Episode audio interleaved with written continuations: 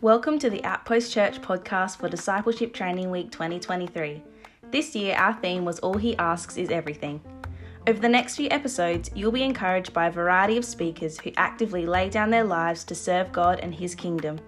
We hope that as you listen, you feel inspired to further understand what it means to follow Jesus and surrender all aspects of our lives to Him. We hope you enjoy. One of my favourite stories of incorrect lyrics uh, was my son, um, and he'd heard the, the song YMCA plenty of times. And, you know, he was familiar with the letters and he'd even, you know, signed them with his arms. Um, but there's this one time where he was singing it and I was like, oh, that's, that's, that's interesting. And he, he would say, he thought that um, the YMCA was being, must have been disrespected in some way in the song, like, oh, it's not that good a thing. He's like, but it's fun to say it though, YMCA. It's fun to say it though, YMCA. Yeah, I found that quite funny. It makes sense. Like, if, it's fun to stay at the, if you didn't have any idea what the YMCA was, why would you think it was that? We're about to do the Discovery Bible Method. Can you raise your hand if you're familiar with doing the Discovery Bible Method? A few of you. Um, we're going to do it for a quite familiar story. And something that often happens is when you dive deep into something that's very familiar, you find things that you didn't realize were there. I want you to be open to discovering new things as you look at what is quite possibly very familiar. Um, is there anyone that hasn't turned to that passage that knows what passage it is? Jesus is in it.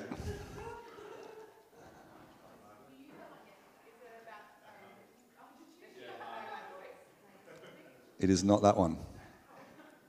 But thank you for trying. Everyone's afraid to have a crack.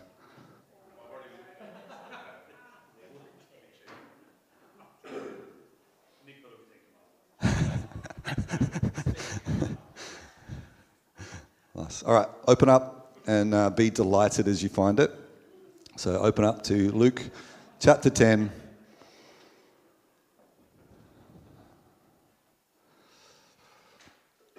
And what we're going to do is this we're going to follow the instructions that are up on the screen. So you'll read this out loud. We'll actually just do it once all together. So you get a bonus reading.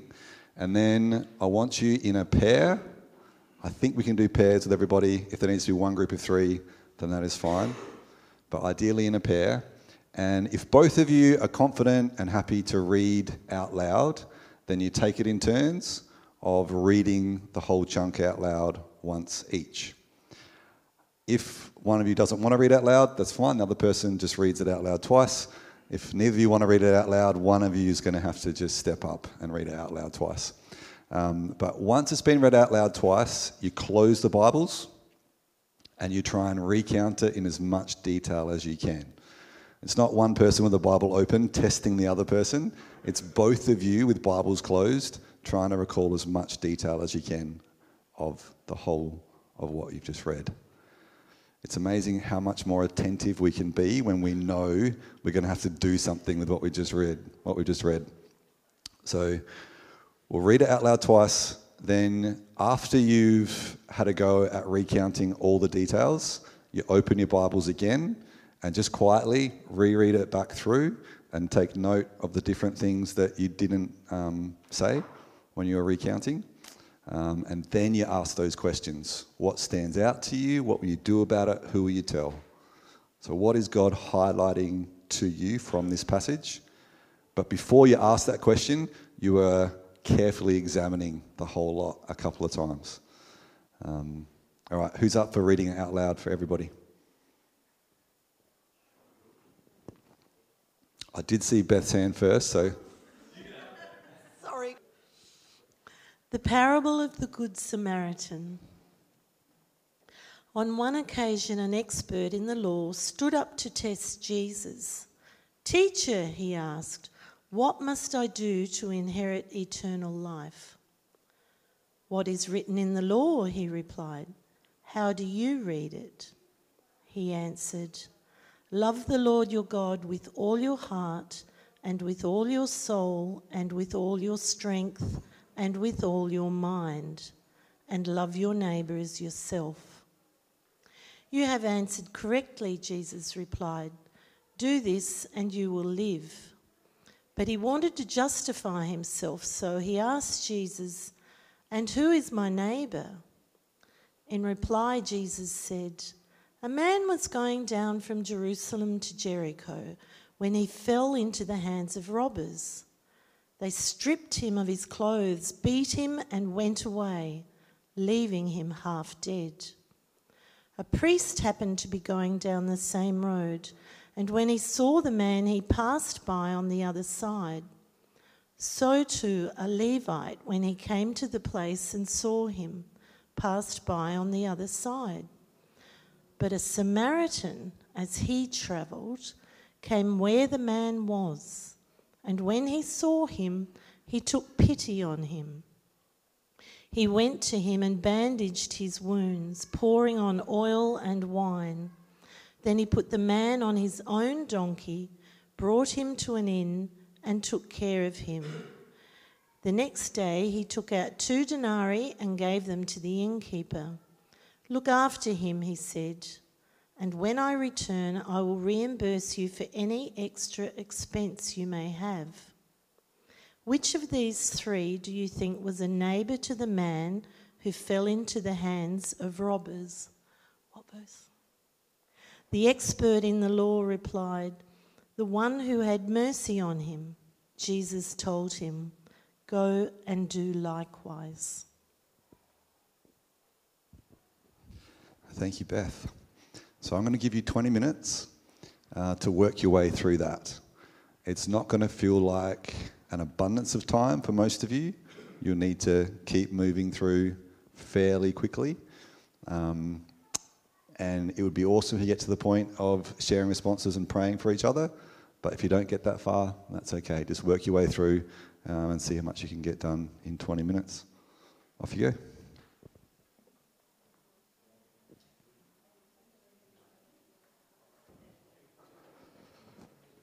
All right, I'm going to stop you there. Who would like to share briefly what stood out to them and what they feel to do about it?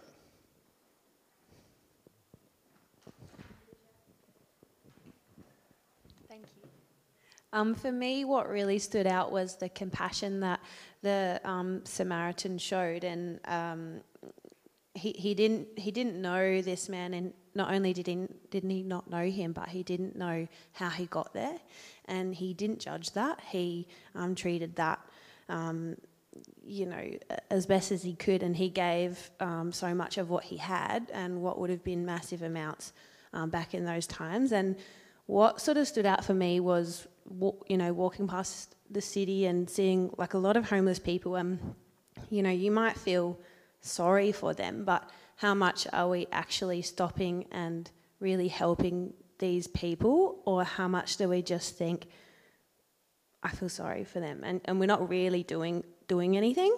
And I think for me, like, what what would I do about it? I think it's really easy to just come up with a great idea, but they're not necessarily the most sustainable if we don't understand why we don't do it in the first place. So for me, it's just about probably just praying on that f- for a while and actually understanding um, does it start with the judgment or does it for me on assuming why that person's in a situation like that or does it start even earlier and just having a couple minutes to think about that then i think it comes back even further and earlier for me of um, putting like expectations on myself that others aren't going to help me because i deserve um, the situations that I get myself into sometimes. So I'll place that on other people.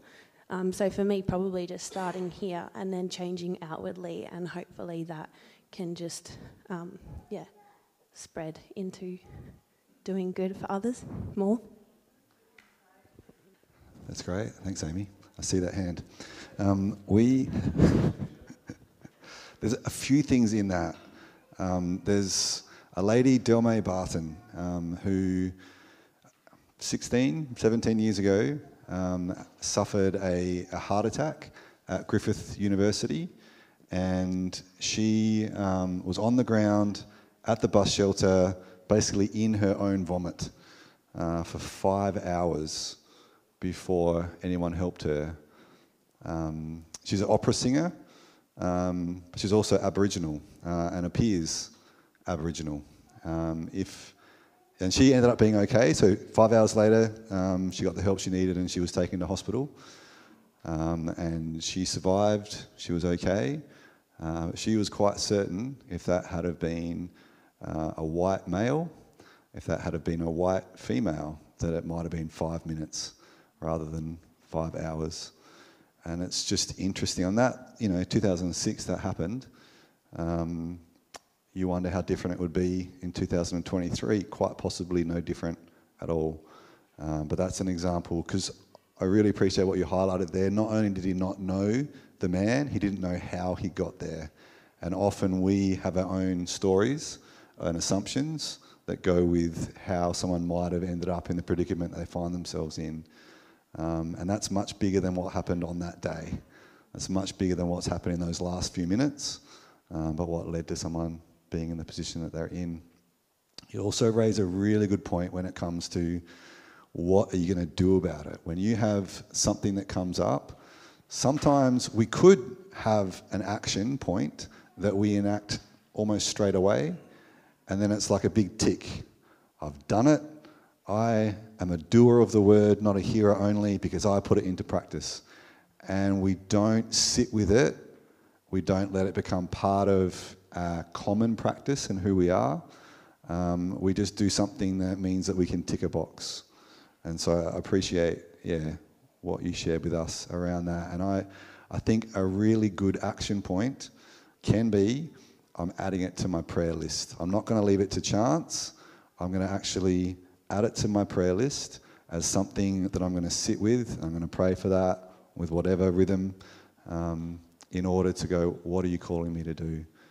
Um, yeah, so I, I think both things are good. I think both having something practical and hands on that you do straight away, but also don't allow yourself to stop sitting with the bigger picture question and issues that it brings up.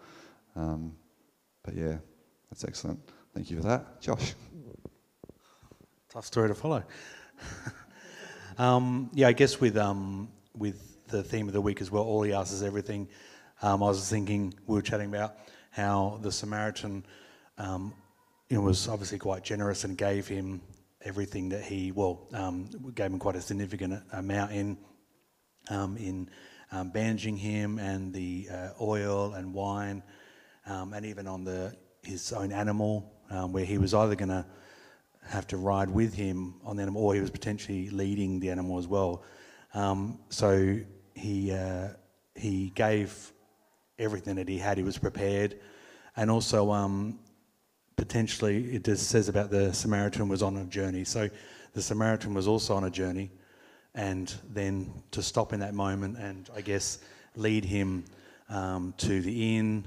And then he says he, um, you know, take care of him. When I come back, I'll reimburse you. So he was also going to. There was now he's just added another stop on his journey, while he was also on a journey of his own. Um, so obviously, you know, the you know, in today sort of the inconvenience of you know what we might be doing in that time. Um, and it's also, I guess, when you look at it and get to the end, it's sort of almost a bit of a good illustration of pastoral care journey, in that he he cared for him in that moment, and then even leading him to the end, it's almost like he knew that he could be looked after and cared. It's almost like bringing him to God and to do what only God can do because we, you know, someone's put too much pressure on ourselves for what, you know, what can we do? But then also said, then you know, I'll come back so it's like at church is one thing to see someone have a quick conversation, then go, oh, good, I'm, I'm done. But often it's about that sort of continuing to, um, yeah, just to check back in and lead people and, um, and care for them. And so, yeah, that's a couple of those. It's a big deal to sign a blank check. He just said, whatever else it costs, I'll, I'll fix you up uh, when I come back through. And um, no, you raised some some excellent points, and um, something that um, I only became aware of last year was that the word um, that we translate hospitality. When I say we, me and the other Bible translators, we translate um, as hospitality in English in the New Testament literally means to love a stranger. To love a stranger. Every time that you practice hospitality, you are moving someone along that continuum from a stranger to family. If you walk past your brother, your child, your parent um, in the predicament that we just read about, um, on the side of the road, left for dead, of course you are going to stop. Of course you are going to do whatever you can in order to help that person. Why? Because they are family. And so, what this Samaritan has done is he's treated this Jewish man as family. I was really challenged before chatting to Eric. Um, I shared that um, same thing with him. And um, I'd love, if you're up for it, for you to share that same response um, with everybody. Uh, uh, like about the foreigner and uh, yeah. yeah. so so in in in, uh, in Swahili, so Swahili is the um, is, is, is the language spoken in East Africa. Now now uh, in Swahili there's no translation for uh, for the word stranger, like like I, don't know the translation for the word stranger, and, and that's my mother tongue. And uh, even foreigner, there's no translation for the word foreigner. And I feel it's because our society, it, like uh, originally was more like communal, you know, in the village.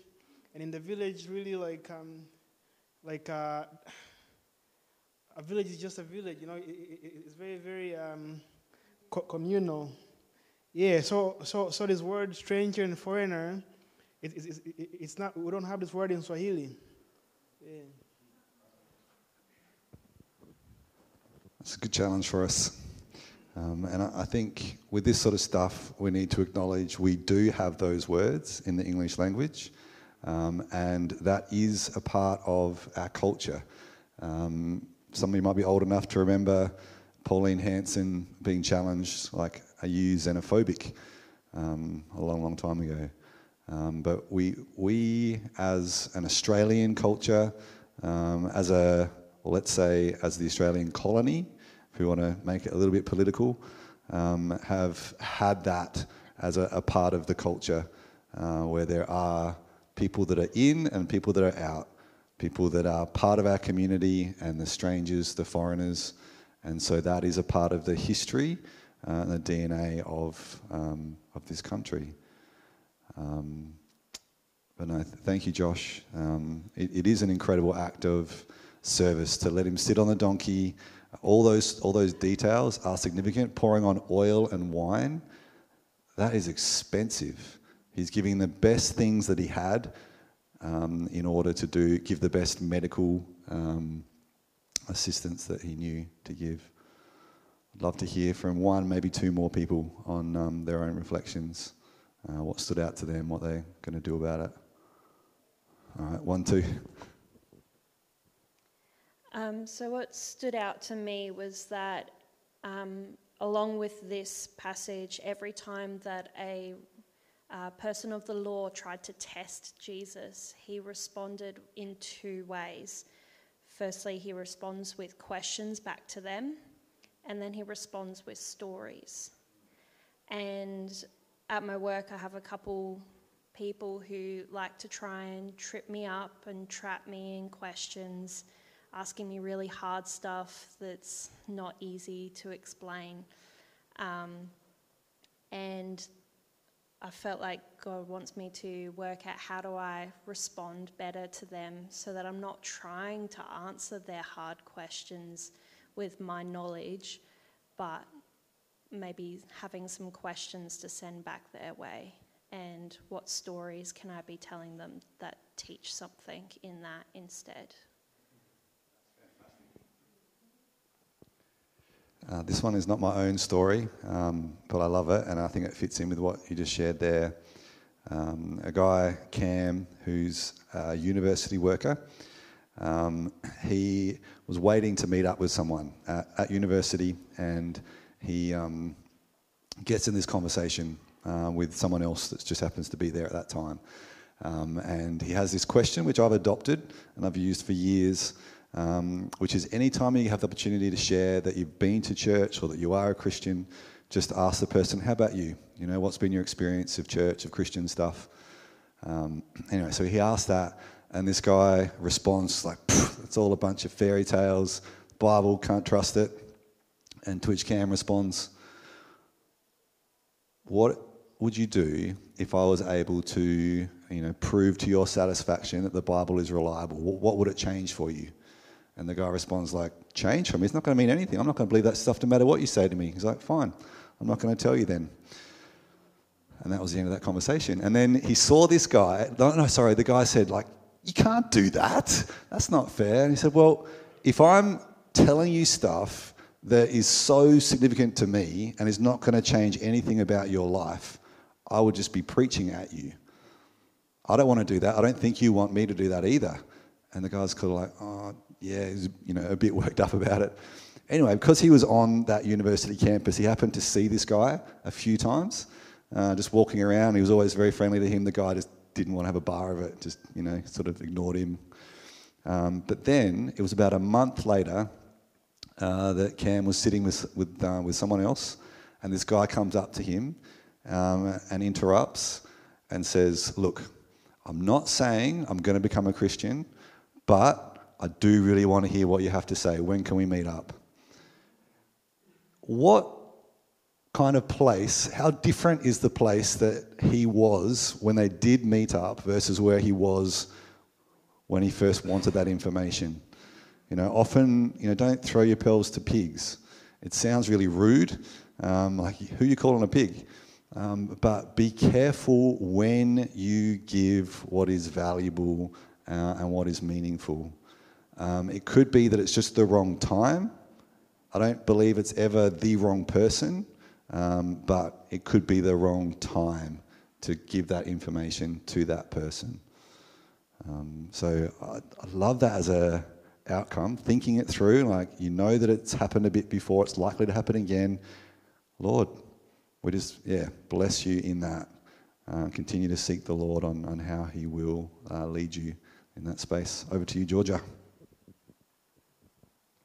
Um, what stood out to me is in verse 29 it says, and he wanted to justify himself. And we don't know anything about the man Jesus was talking to, but I'm guessing he was probably doing some stuff in his life he knew weren't, wasn't right or maybe doing some dodgy stuff, and he wanted to find an excuse to continue living the way he was.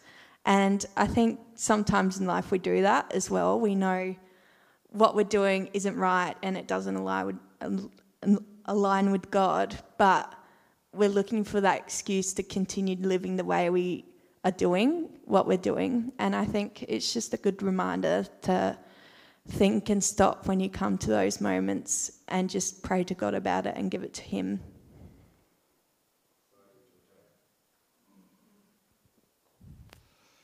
It was actually the same thing that stood out to me, the seeking to justify himself. Um, yeah, challenged by that and the way that I do that in different contexts. And yeah, there's a couple of things for me personally that I'm looking to do uh, different as a result of just being challenged around that area within a couple of particular relationships. Um, yeah. Um, let's have a look at the, the passage again. And my question for you, now that familiar story is uh, hopefully more familiar and what happens around it is more familiar, why do you think Jesus responded with that story to that question? the who is my neighbor? Why did he respond with telling that story to the question, who is my neighbor?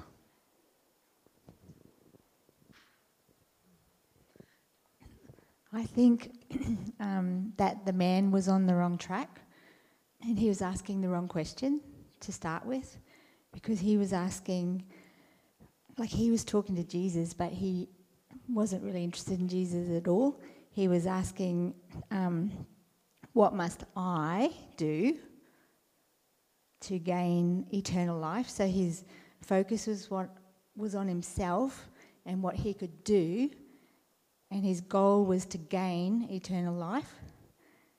And his intention was to trick Jesus up and get him out of the way. He didn't care about Jesus. So, whereas Jesus had a completely different focus for the man to consider, you know, to, he had to redirect his thought entirely. To care about others more than himself, and not that the goal isn't eternal life. like, it's not the goal, it's like the kingdom's now. Yeah, there was that quote yesterday, wasn't there? Essentially saying the goal is not to get into heaven, but it's to live the kingdom of heaven here and now. Uh, Christian.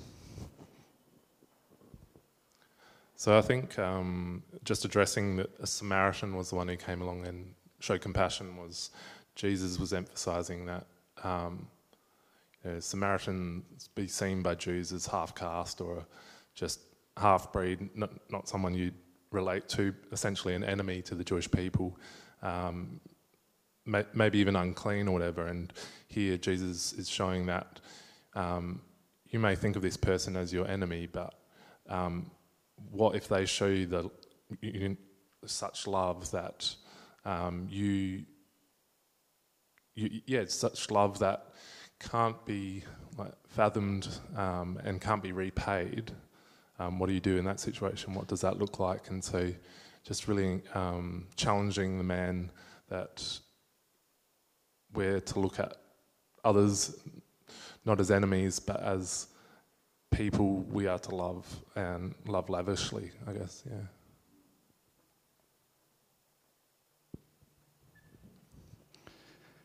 There's a really bad joke um, that, um, oh, I've forgotten how it starts. Know how it ends. It's, just, it's getting worse, it's getting worse, isn't it, Josh? Um,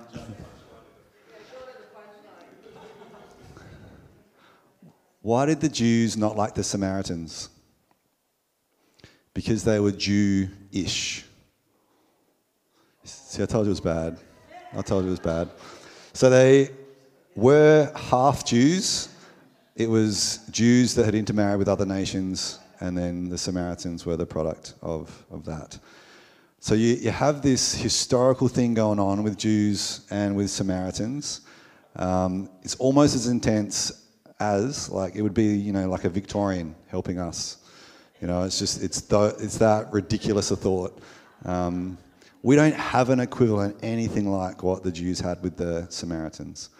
Um, it is a ridiculous thought. But who, if Jesus was telling this story to this particular person, who is that expert in the law in this story? If he's telling the story and he's telling it to this man, who was that man in the story that he's telling?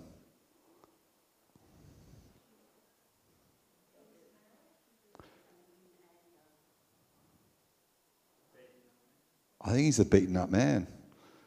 Has anyone gone from Jerusalem to Jericho? Done the walk from Jerusalem to Jericho? I haven't either. But for all his listeners, they were very aware what he's talking about from Jerusalem to Jericho was a notorious stretch. And there were so many places for people to be hiding. Uh, it would be very easy for someone to walk uh, through and have no witnesses for what's going on because of the turns and because of the hills and the way it's sort of cut in through the hills. And so, for this expert in the law, he's very familiar, probably, with making that trek from Jerusalem to Jericho. So Jesus tells this story. He doesn't say, What if you were walking from Jerusalem to Jericho? That's why what I'm saying now is a thought. It's not necessarily exactly what Jesus had intended, but there's a school of thought that says Jesus is telling this story about the man who is the one who is left for dead. Because the hero of the story is the Samaritan, and that is mind blowing for the Jews. Like the Samaritan comes along, oh, what's he going to do? Kick him in the face? He's going to take whatever he can find? No, no, it's a Samaritan that gives sacrificially and just absolutely blows everyone's mind.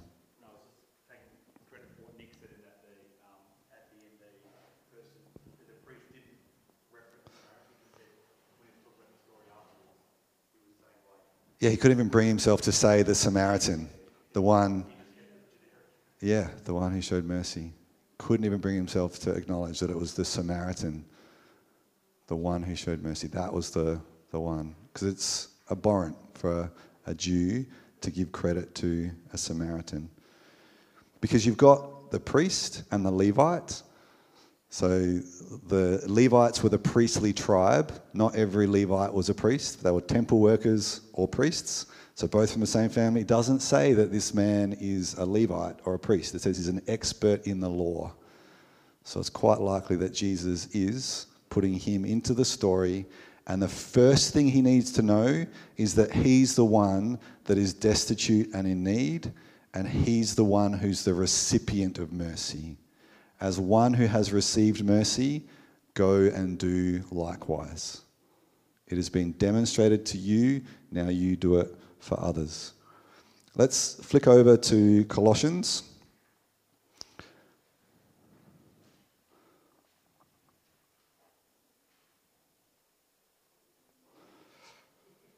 We'll do Colossians chapter 2, verse 13. Colossians chapter 2, verse 13. We could do Ephesians chapter 2, verse 1 that says, And you were dead in your trespasses and sins. And you skip forward to verse 4, But God, because of his great mercy, made you alive and together with Christ. I won't do the whole lot, but this idea is repeated in di- different parts of Scripture. So Ephesians chapter 2, verse 1, but also Colossians chapter 2, verse 13. And when you were dead in trespasses and in the uncircumcision of your flesh, he made you alive with him and forgave us all our trespasses. It's huge. We were dead. We were the recipients and are the recipients of mercy. We need to know that we were the outsiders who have been brought in. We are the ones who've been brought to life.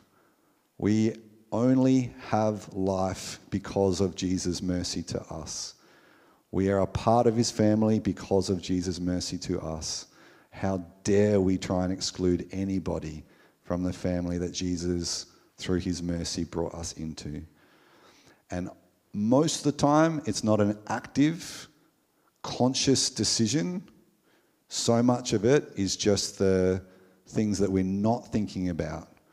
And days like today, where we have stuff that's more in our face, I think yesterday, for those that were here, many will agree, stuff that we learned about um, the prison in Bali and the stuff that's going on there. Like, often we just have no idea what's going on, uh, but to, to hear about it, we can actually do something about it.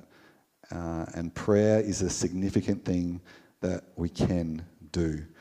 Um, I want to keep reading this because I think it's worth just sinking into this a little bit deeper. I'll repeat the same thing that we just read. And when you were dead in trespasses, who committed the trespasses? We did. So it is a whole humanity problem, but it's also a personal problem. We committed trespasses. What does that, what could be there instead of the word trespasses? Oh, sorry, this is Colossians chapter 2 still. Colossians chapter 2, verse 13. Colossians 2:13. And when you were dead in trespasses, what word could be there instead of trespasses? Sin. Yeah, you're dead in sin. So trespass is to go where you shouldn't go. It makes sense to go where you shouldn't go. You've trespassed, you've gone where you shouldn't have gone. It was us that did it. We're dead in trespasses and in the uncircumcision of your flesh. The previous few verses have talked about this and the incredible reality. We'll go back to, to verse 9. For the entire fullness of God's nature dwells bodily in Christ. Whew. We had it in the previous chapter as well, saying God was pleased to have all his fullness dwell in him. Just reckon, I think we can get our heads around that. That Jesus is fully God. The entire fullness of God in Jesus. And we talk about that. Jesus was fully human, but also fully God. Fullness of God in Jesus. But the next part, I think, is harder for us to get our head around. And you have been filled by him.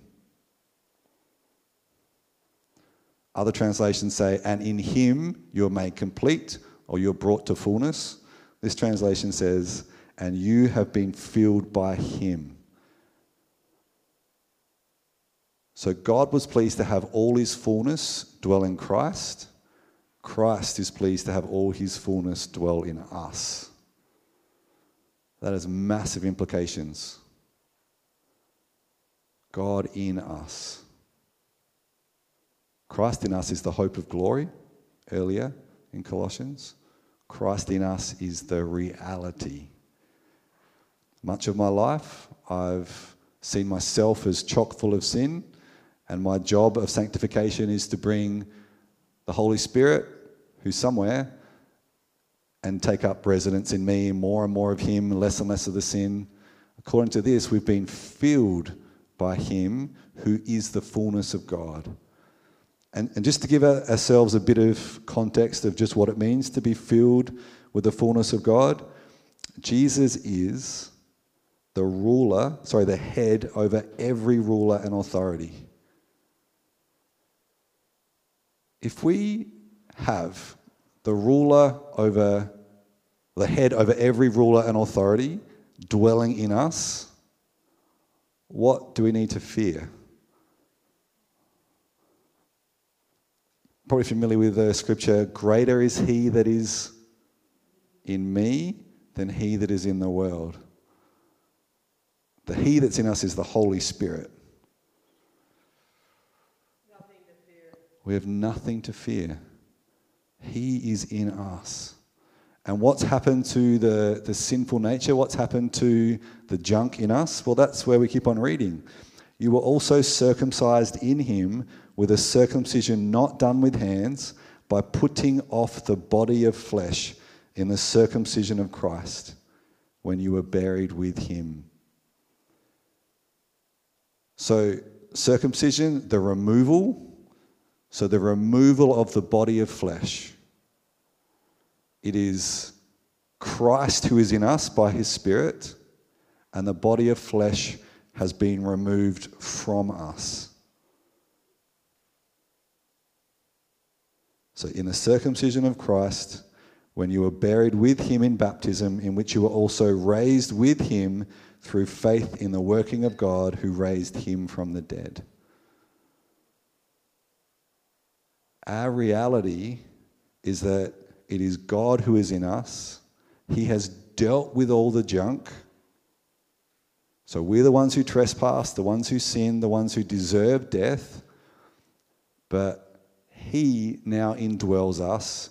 He is the reality of what is in us, and the junk has been removed.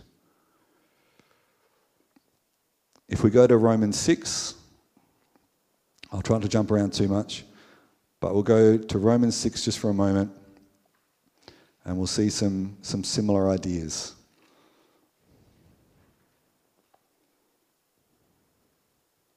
Romans 6, verse 1.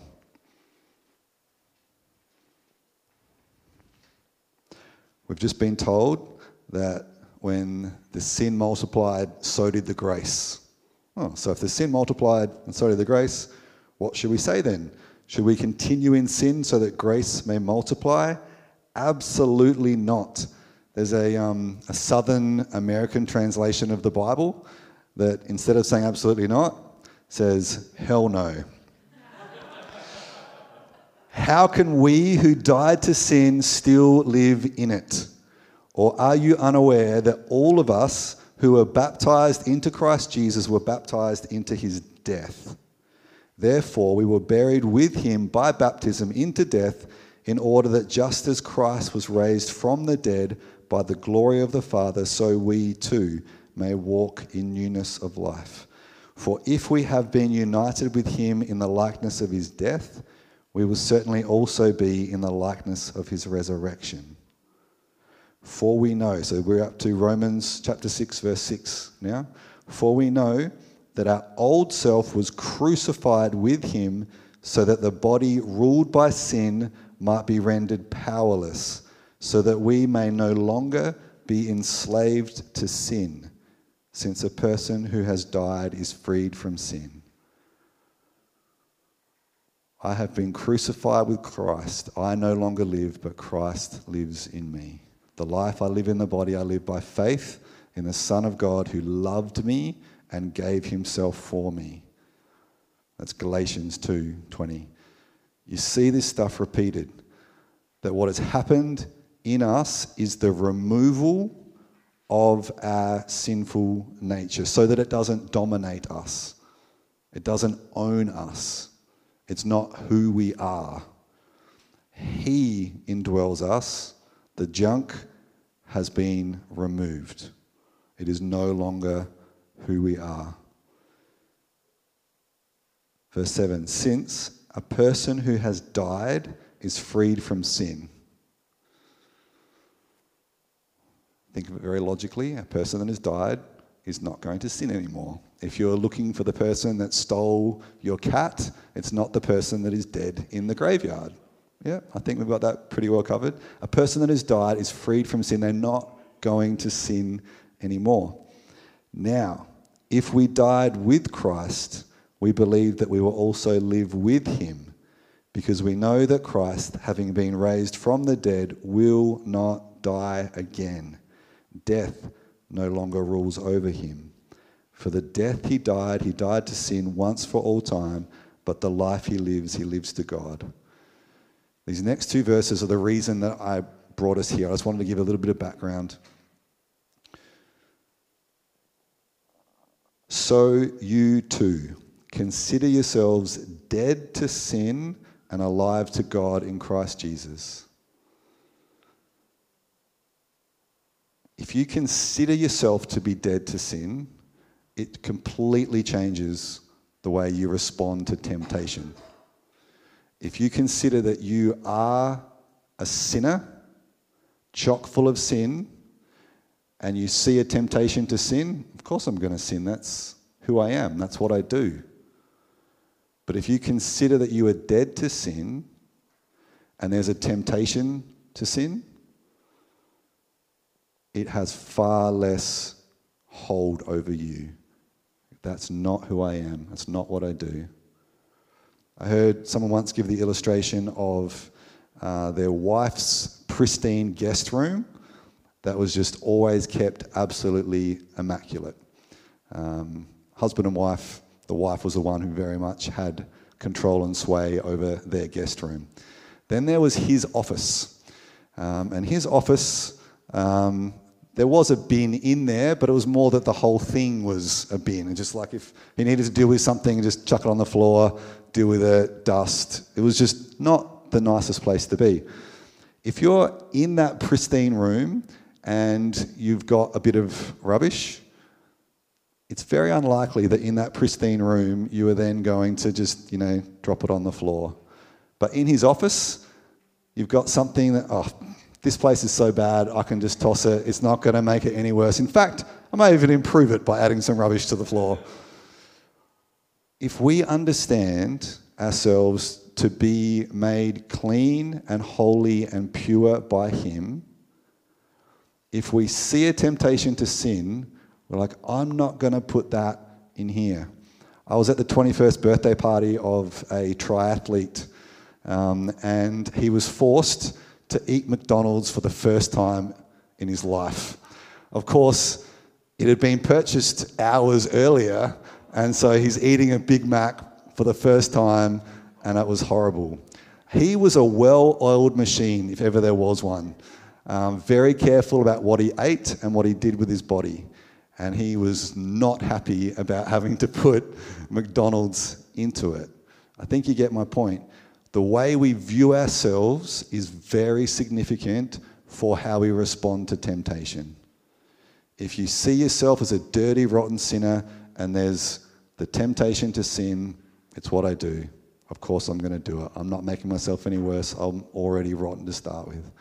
If you see yourself as the temple of the Holy Spirit who lives in you, that you have been made clean and pure and holy, and you see something that doesn't fit with that reality, it is much easier to deny that temptation.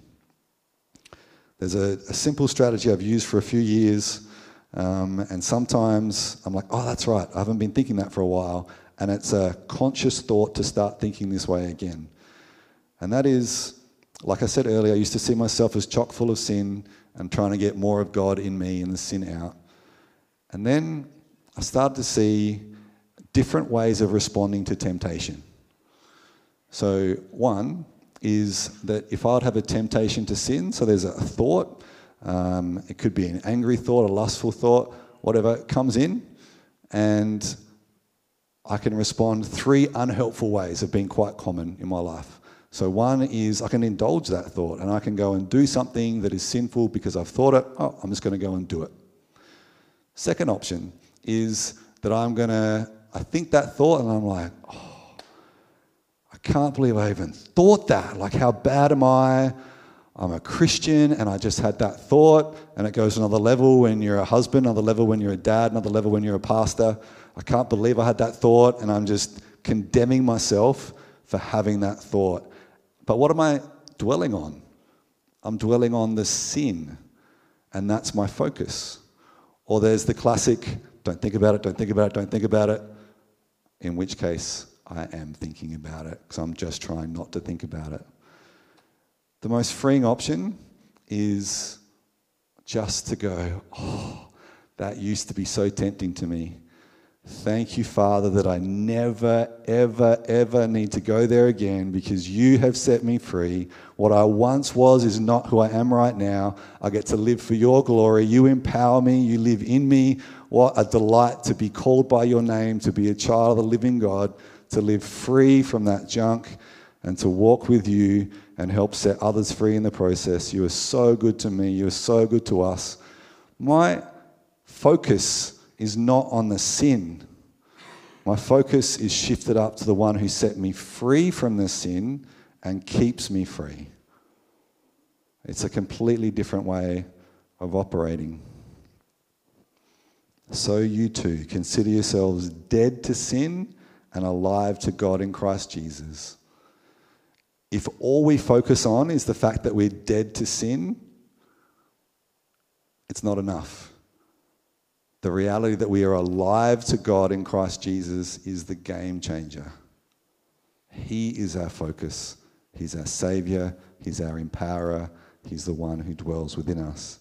And this next verse is really key as well. Therefore, do not let sin reign in your mortal body so that you obey its desires. It is possible as a Christian to let sin reign in your mortal body. It is possible to give yourself to sin. The, ma- the message paraphrase in here says, Give yourself to sin, and it's your last free act. You'll be enslaved to it. Yeah. So it is possible. So please don't hear me say that as a Christian, you can't sin, because not what I'm saying you can let sin reign in your mortal body, which is a frightful thought, but that is possible for a believer. So, what do we do? Verse 11 It's true that we are free from sin, that we are dead to sin, but we must consider ourselves dead to sin and alive to God in Christ Jesus.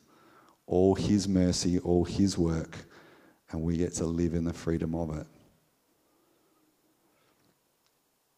If we went back to the Colossians passage, we see the, the completeness of what he has done.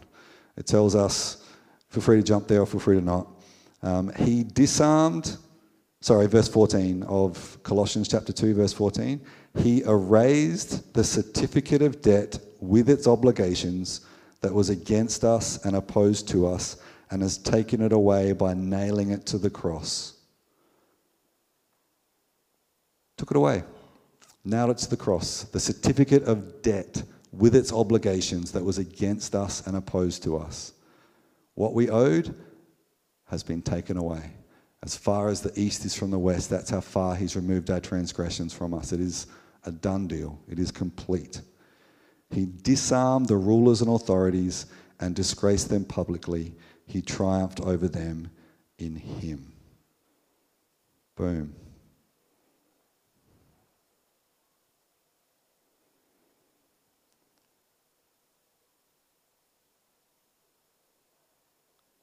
One thing that stood out to Christy when we were doing that process just before um, with the passage about the Good Samaritan uh, was, was compassion.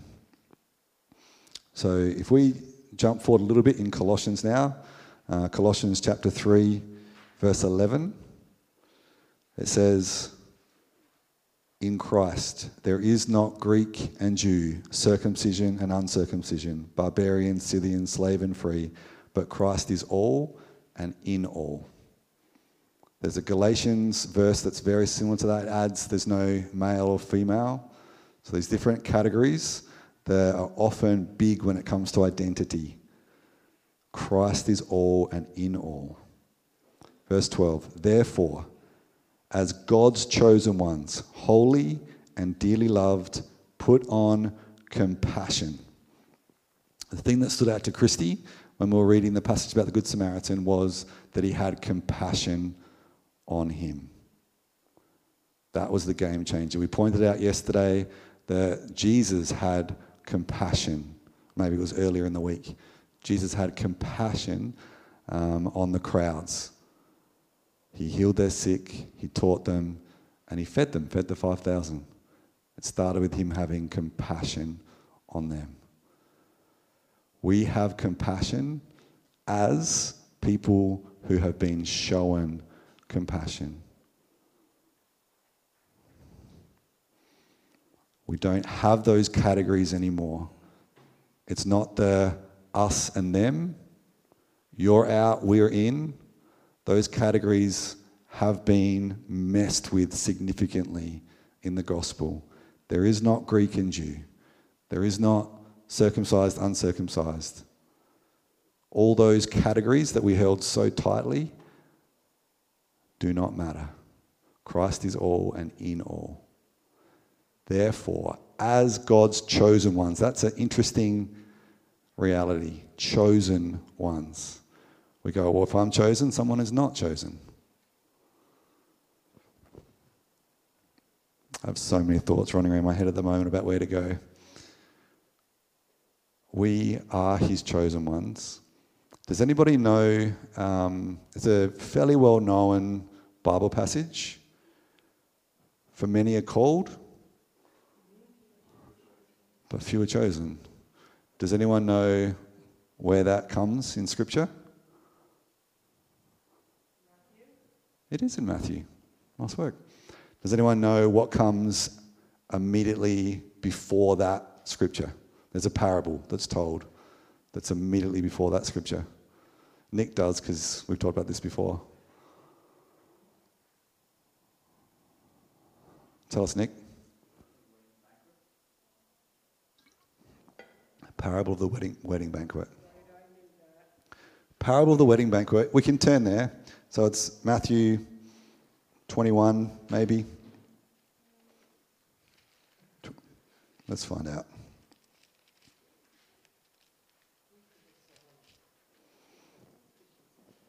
No, 22. So Matthew 22. And oh, I think for the sake of time, I'm just going to summarize summarize this. And it won't be a thorough job. I'm happy to talk about it more later on. Um, but this parable starts off with the servants going out to bring in those that were already invited. Um, but they've got reasons why they can't go to the wedding banquet.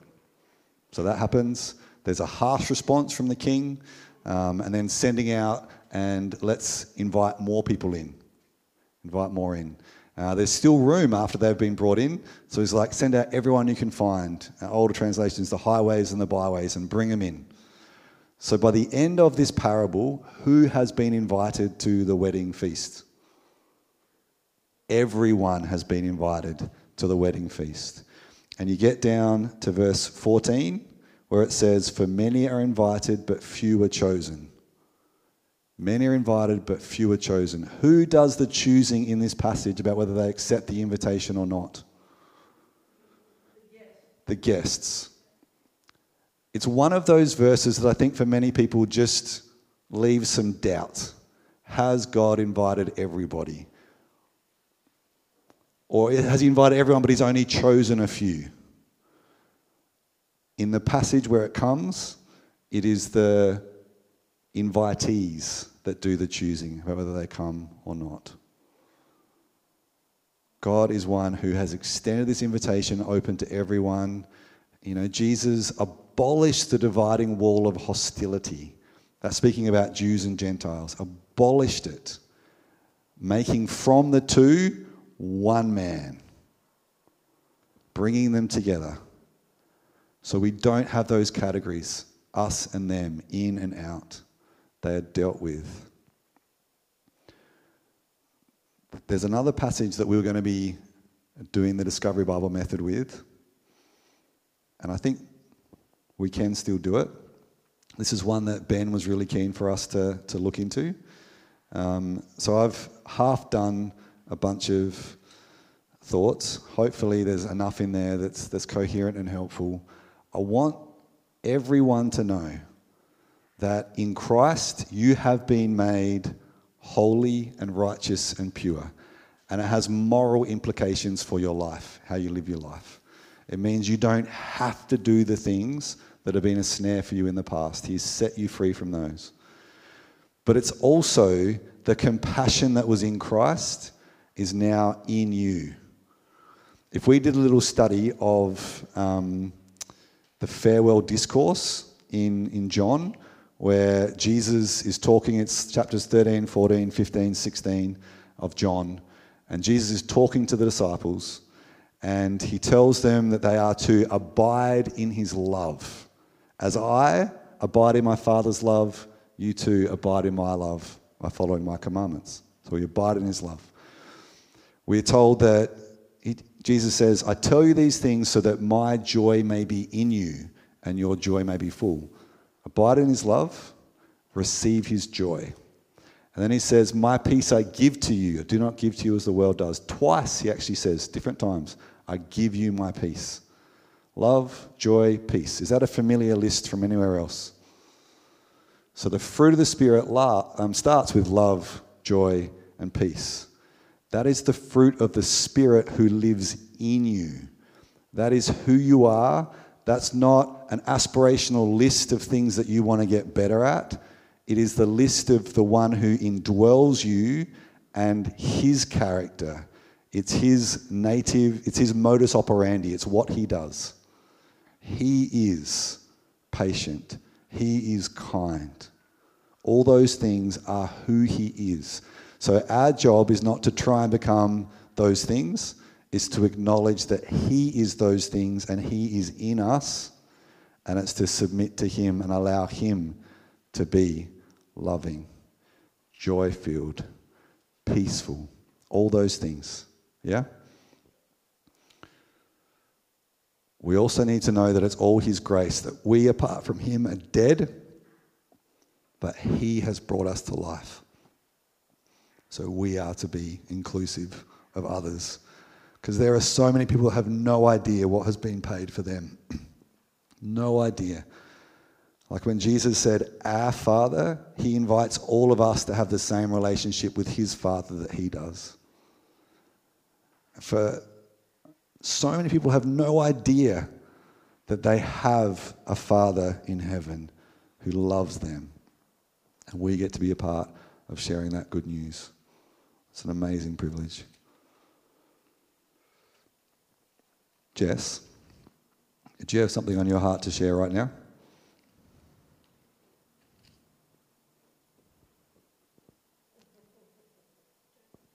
That's okay.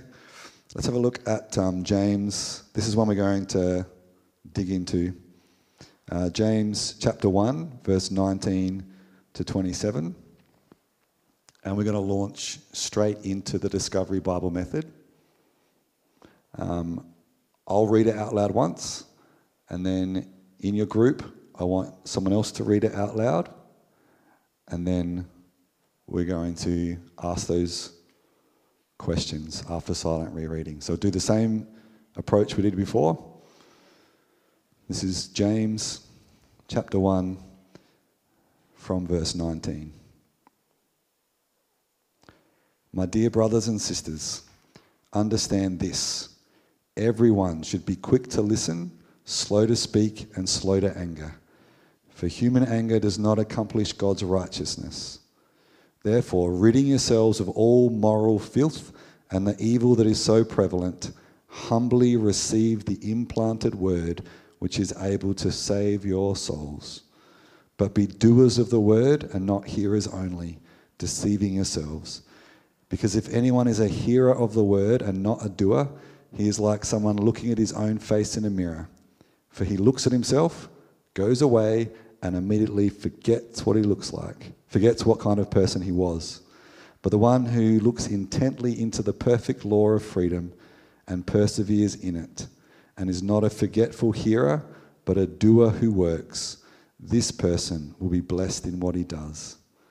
If anyone thinks he is religious without controlling his tongue, his religion is useless and he deceives himself. Pure and undefiled religion before God the Father is this to look after orphans and widows in their distress and to keep oneself unstained from the world. Father, speak to us as we read this. In Jesus' name, amen. So read it through again and follow that process.